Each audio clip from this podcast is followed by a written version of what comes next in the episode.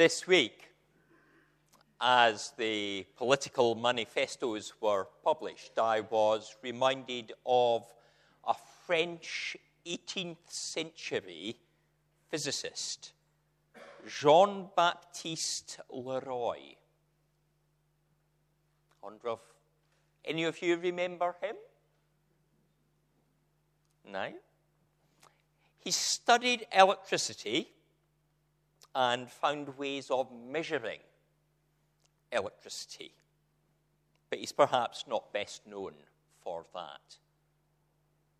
He's known because somebody else who had an interest in electricity wrote to him, sent him a letter Benjamin Franklin.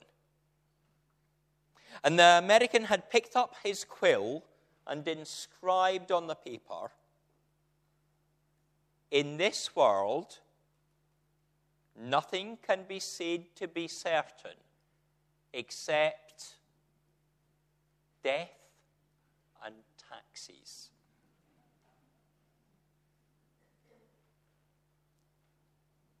As people of faith, we, of course, might want to say Franklin is wrong.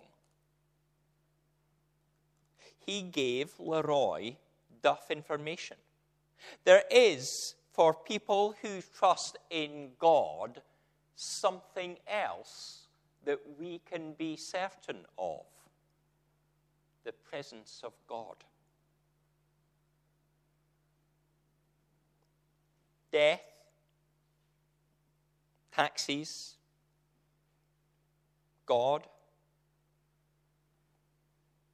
They sort of have their place in this reading together from Daniel.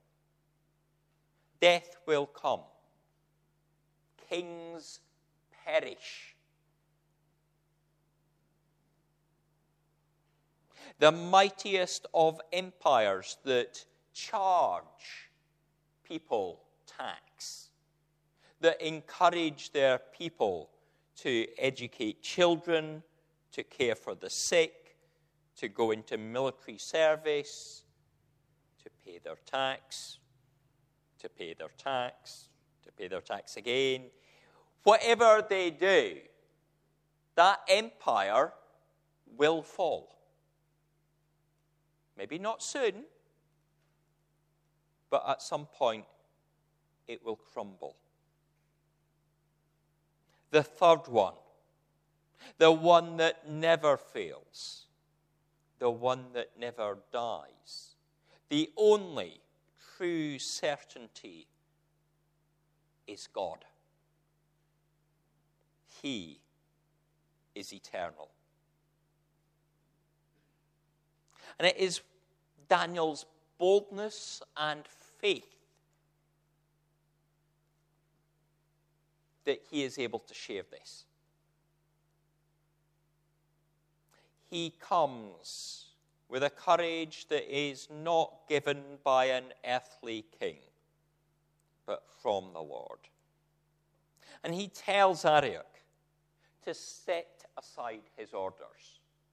The second time in a couple of days, he says, No, don't round up the wise men.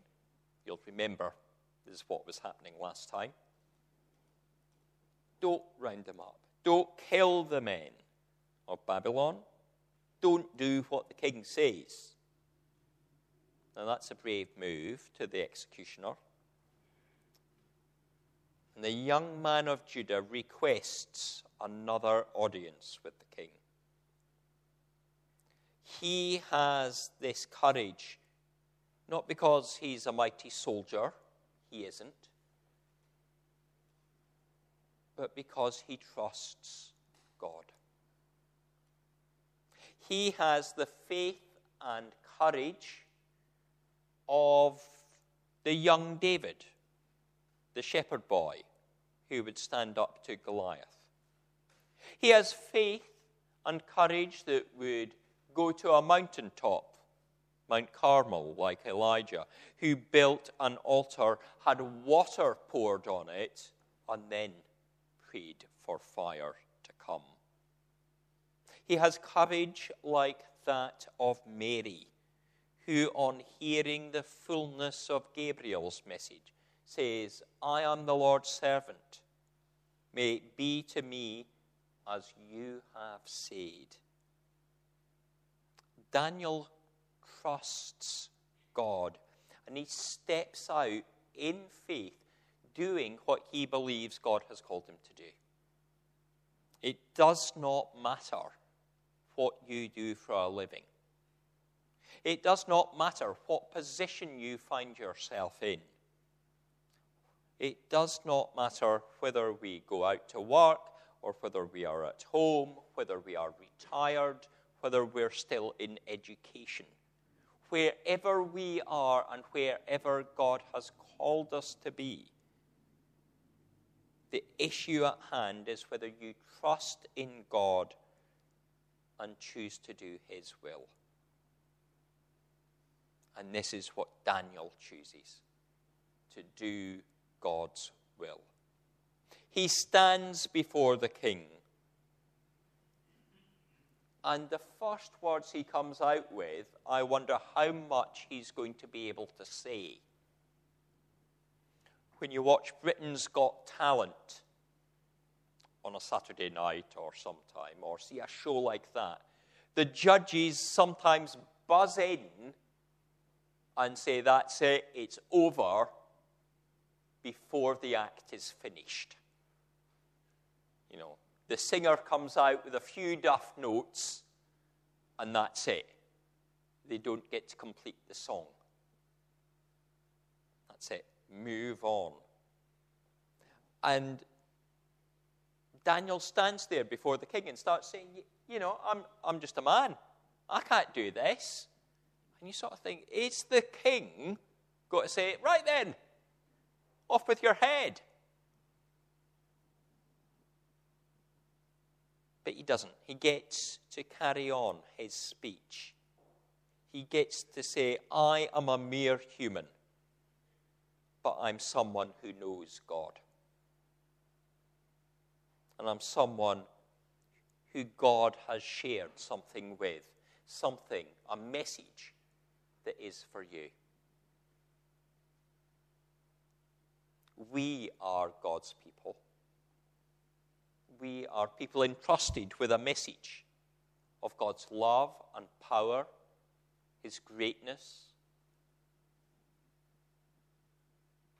And we have to have a sense of that trust, whoever we are, to be able to say something of that God.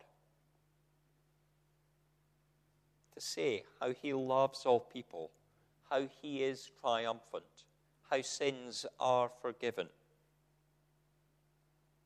but we also have to say it in a way that does not antagonize, a way that allows the fullness of the story to be heard, a way that others will want to listen to. So, as Daniel speaks, as Daniel says, You're a great king, but you're going to die. You've got a lovely empire. You've built all this up, but it's going to come to nothing as he says that, he has to think about what his words are and what God has told him to say. He said, Yeah, you've captured all this land. You took us prisoners. But that's coming to an end. Daniel says, in a way that Nebuchadnezzar will listen. He has been raised to power by God.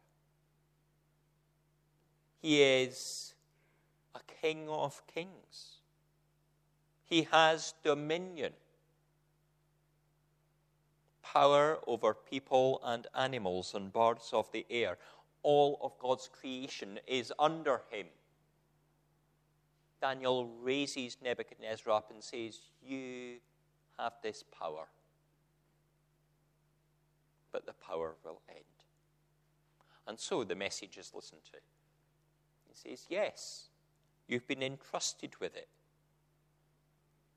So Daniel speaks of the reign, and that the reign might be a positive thing, that it's God's will. There's something in the message of doom for the king that is actually positive. There's something that will be remembered. Something that we should probably remember is that the things that Daniel says about the king is something that's said to all humanity in creation. When God speaks at the beginning, he says to Adam, You know, you have the dominion, you have the care, it's your place to look after this. And Daniel's putting that message onto Nebuchadnezzar. And it's a message that has to be put onto rulers time and time again. Yes, you rise to a place of power. It is a place of authority, but it has responsibilities. You look after the planet, you look after the people, you look after the animals and the birds of the air.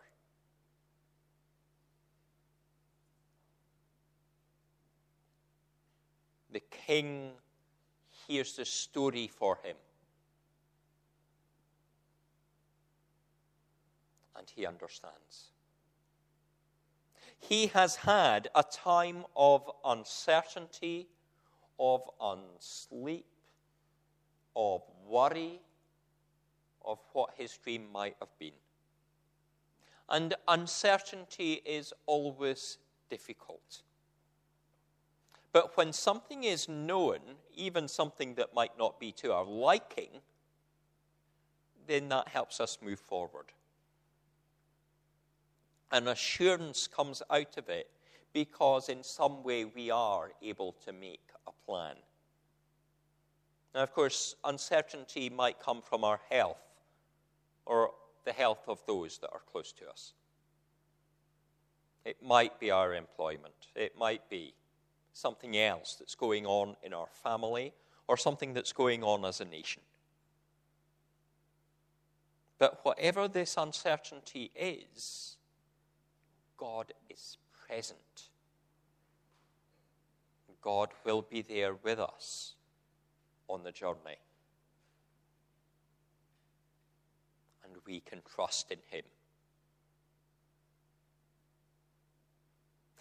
the end of Nebuchadnezzar, the falling of the golden head, and the Babylonians' rule coming to an end, is one of four kingdoms that will end. There was a common understanding in this time of the ancient East, ancient Near East, I should say, um, when there was going to be it was thought, four eras in time. And the steps here reflect that. But it was thought as each era gives way, the one that comes after it is of less prosperity. The golden head gives way to the silver chest and arms. and in turn, the thighs are bronze. And then the bottom half of the leg is iron. The value of the metal is reducing each time. Each empire will have less power, less wealth. Now, that in some ways goes against the opposite of our modern post industrial age thinking, where we imagine with increasing time, the value of things goes up. Life expectancy increases.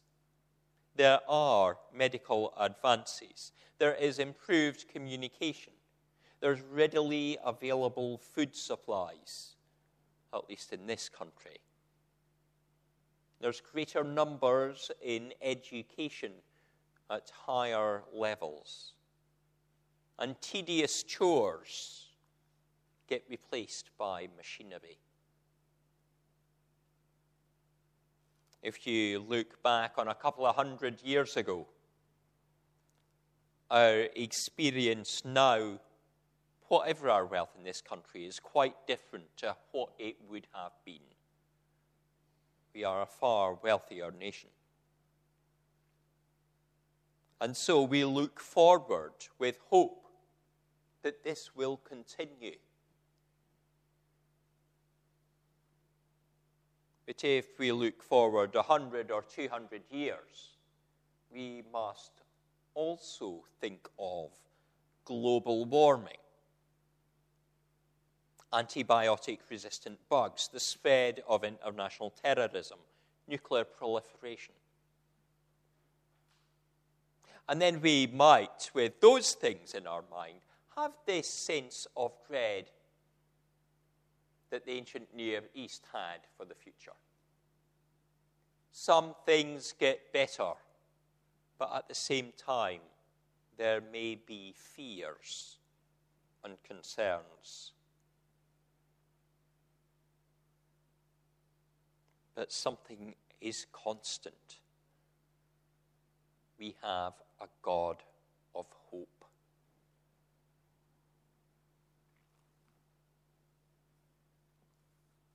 The four eras starting with Nebuchadnezzar and the Babylonians. Seems to forget that there might have been a few years before that already and one or two other eras. But calling the king the golden head that rules over all perhaps supports and gives Daniel his place. but the eras that will follow are not explained. Who are they? What is happening? Some take the story to be that the silver is the Medo Persian king, Cyrus, which is followed by the Greeks and then the Roman Empire. This final fourth one being when the stone representing Christ, this rock, which has always been present but is now carved out, seen in a new form, and topples our understanding. His birth carved from the mountain, but not by man, represents that he would be conceived by the Holy Spirit rather than Joseph. Through his victory on the cross, through his triumph over the grave, through his taking of the rightful place at his father's side, he smashes the false god statue of past kings and is revealed to be the true King of Kings.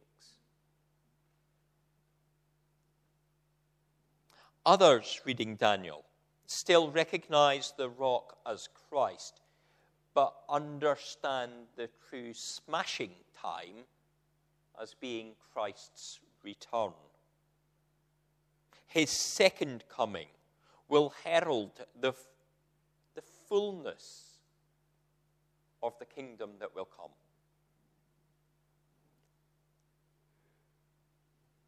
The kings, however powerful, however rich, must give way to him. Their towers, their castles, their palaces will be but dust on the threshing room floor. And so, and two different understandings, each focusing on Christ, we can't say for sure what period of time was intended. Some might go as far to say the prophecy of clay mixed with iron is our current age. steel reinforced concrete springs to mind. And the tension of mixed communities that we now find ourselves within.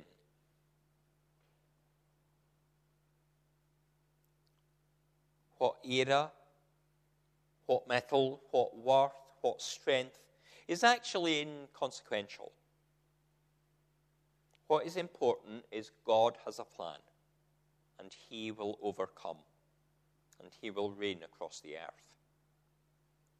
The message for our lives, the message that we must speak to the kingship of the unbelieving world that has scary dreams that keep them up at night, is that God will prevail. He will bring an end to injustice, to sickness, to war. There will be an end to death and also an end to taxes. Whatever party wins an election in this country or any other country, whatever monarch or president there may be in the world, whatever they choose to do, the King of Kings and Lord of Lords will one day reign in glory. And in that day, every knee will bow.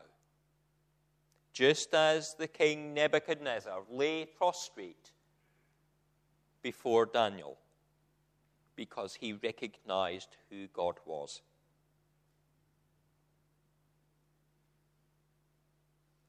Daniel was not worthy of being bowed before. But the king says the right words Your God is the God of gods. Daniel is promoted. But he remembers to think of his friends who are also faithful people. He has them promoted too, not as a favor, not as an act of nepotism, not because they're good mates, but because he wants something more of God to come into the province of Babylon whatever you do in your daily lives. Be his people and choose his way. Speak his truth. Share his love. Don't get weighed down by the inevitability of the world. The view that all there is is death and taxes. Instead, put your trust in the true thing that will last, the true thing that is constant God. With your decisions, with the words you choose, with the way you act, reveal his truth. Amen.